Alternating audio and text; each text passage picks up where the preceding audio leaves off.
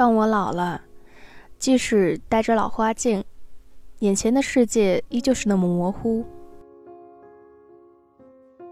我想去翻翻看年轻时自己写的那本小说，上面的字也摇摇晃晃，看不清楚。庆幸的是，我尚未老去。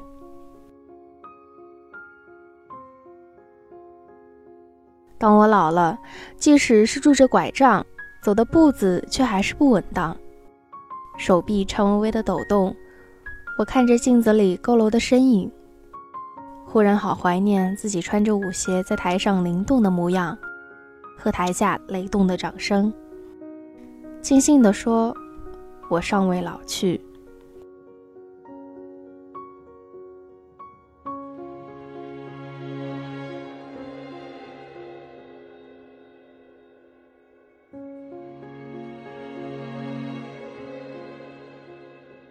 当我老了。即使总是被医生告知身体健康，我依旧悬着一颗心。我怕剩下的只有为数不多的日子，然后自己就像一阵风，悄悄地逝去。忽然好后悔，为什么年轻时没有把胸前挂着的单反镜头对着自己？连那时候的样子我也记不清楚。庆幸地说，我尚未老去。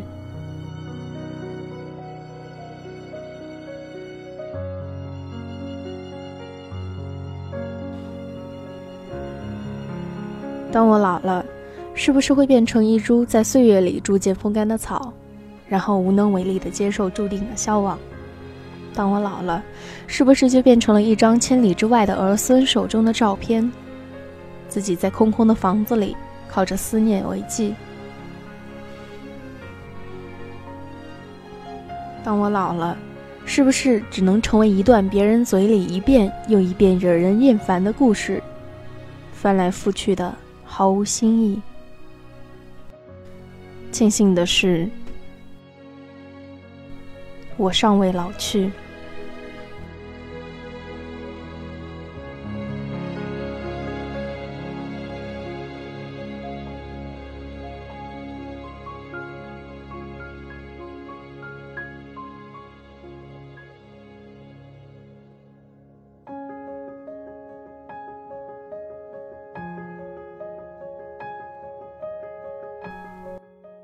二零一五年九月九日，《Youth》在法国上映。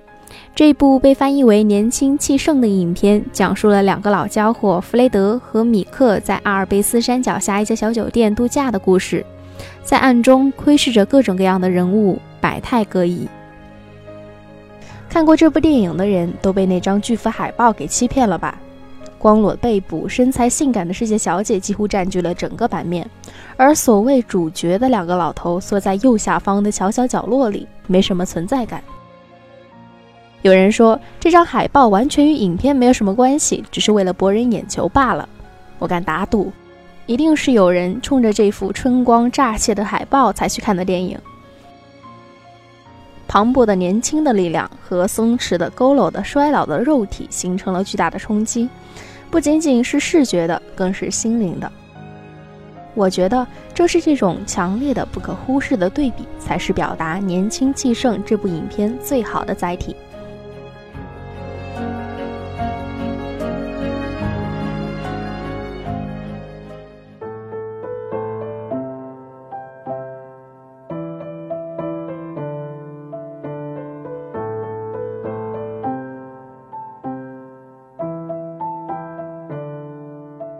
影片中性情古怪、没有再继续搞艺术的弗雷德和拥有相似性格和想法的米克，两个老家伙都在为着自己现在所认为的东西固执着，倔强的像牛一样。英国女王想要请弗雷德指挥她曾经为妻子写的曲子《Simple Song》，却被几次三番的拒绝。米克为了完成人生中电影的巅峰之作，如同走火入魔。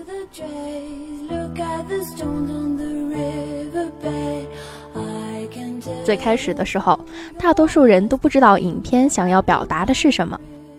我跟朋友一起看的时候也是浑浑噩噩。后来看完电影的当晚，酒不成寐，把流水一般的平淡剧情在脑中颠来倒去的思索，然后恍然，两个老家伙的种种表现缘何而来？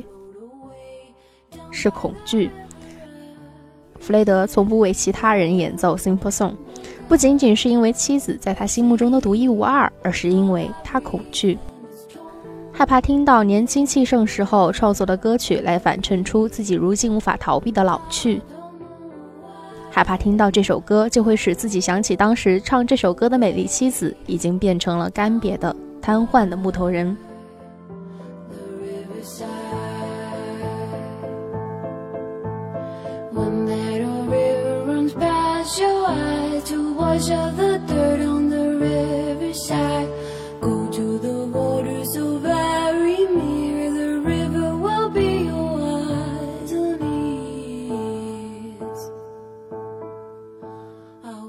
我在弗雷德妻子最后出现的镜头之前，一直以为弗雷德是为了悼念亡妻才拒绝演出的邀请，因为恐惧，所以萌生逃避，这是人类不可避免的本能。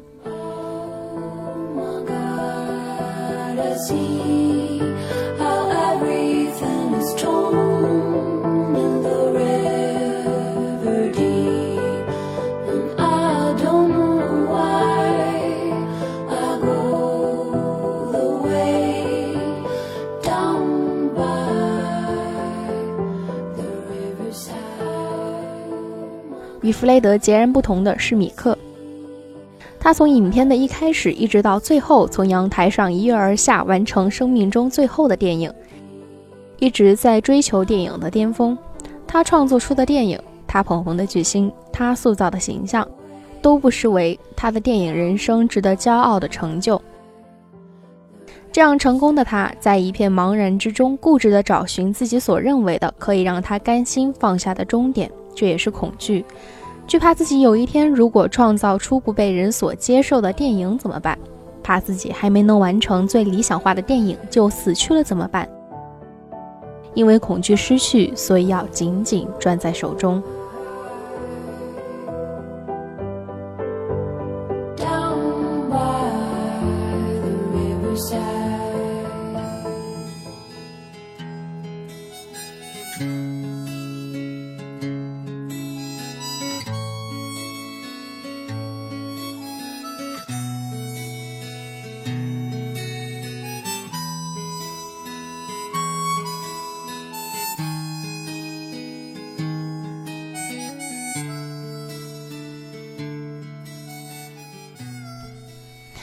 影片中最具青春象征意味的，莫过于饰演世界小姐的罗马尼亚超模马达尼娜·蒂安娜·格内亚。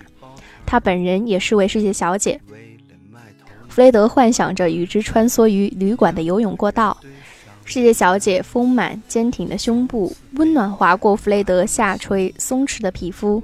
他们在漫水的过道上做着灵魂上的 tango。弗雷德和米克在泳池里注视着世界小姐裸身款款而至。胶原蛋白饱满的双唇发出摄人心魄的诱惑，圆润硕大的椰子胸醒目的摇晃着，湿漉漉的头发贴着紧致的皮肤，曼妙的腰线下是挺拔健美的臀部，婀娜的身姿在水中优美的舒展。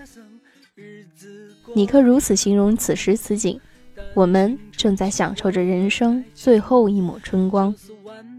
就像曾经年轻英俊的自己，在舞会上被心仪的女孩邀舞。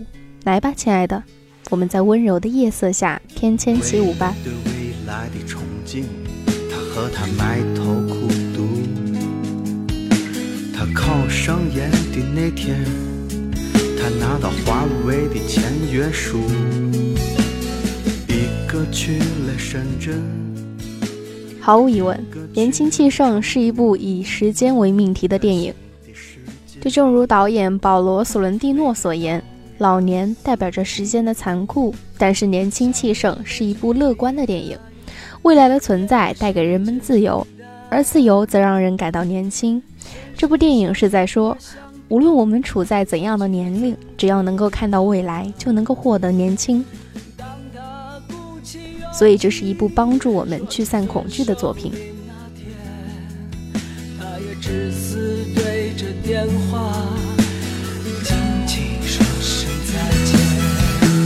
这样的故事。每年都发生在这沉思之中。这样的故事每年都结束，消失在风中。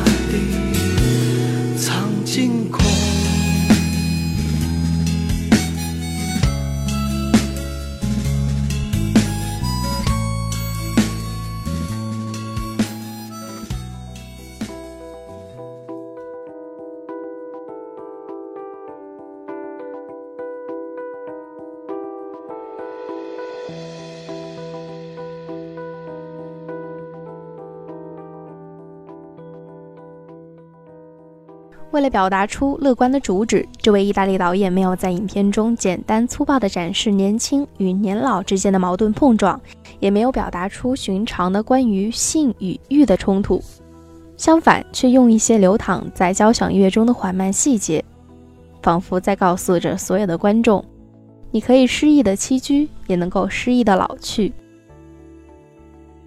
比如弗雷德每次用手指揉搓红色的水果吸糖纸。镜头都会切换到泳池里，身穿泳衣的老人们在缓慢地移动漂浮着，就像伴随着那糖果纸编织的细碎清脆的交响乐而迈出优雅的舞步。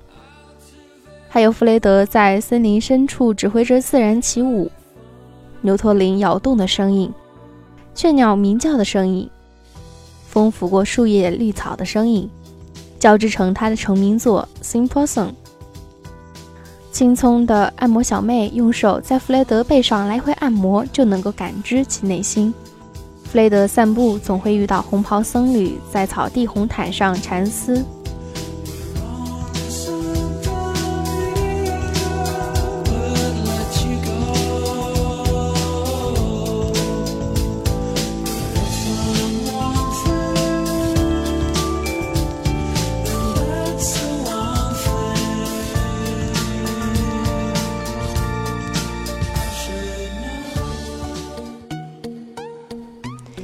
雷德的指挥家身份设定和米克演绎的著名导演，正正代表着两种不同的艺术形式——音乐与电影。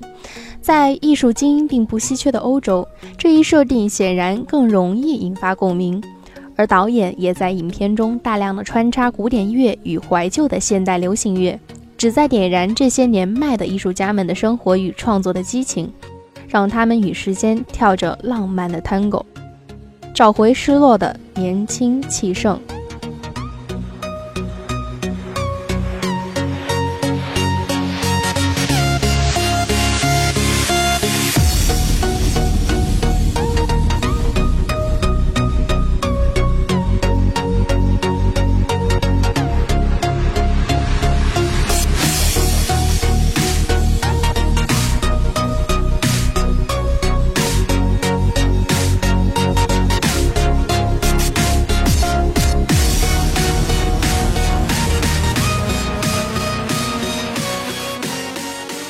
回到影片的结局，或者说是所有人的重新开始。Mr. Q 成功的将自己塑造成了令人惊叹的希特勒。随时冷战着的两夫妇抓着对方的手。莱纳在感情不顺和与父亲的种种矛盾之后，迎来了身与心的重生。红袍僧人在世界屋脊上的冥想，让他成功的漂浮。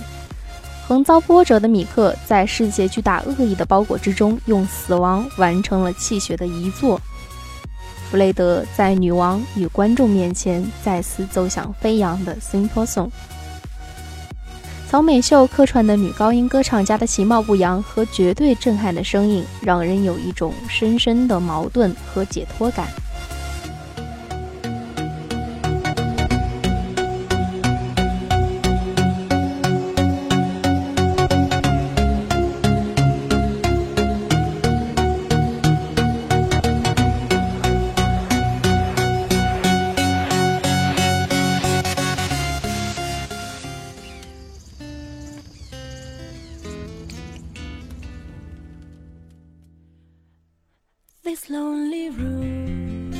还是这样一句话：接受了老去的事实，但从不向时间屈服，是这部影片说给我们听的秘密。这是一个漂亮的故事，这是一部漂亮的电影。让他们和我们跳着最美的 Tango，脚步划过棺材与坟墓，摒弃对衰老和死亡的恐惧，慢慢的找回失落的 youth。今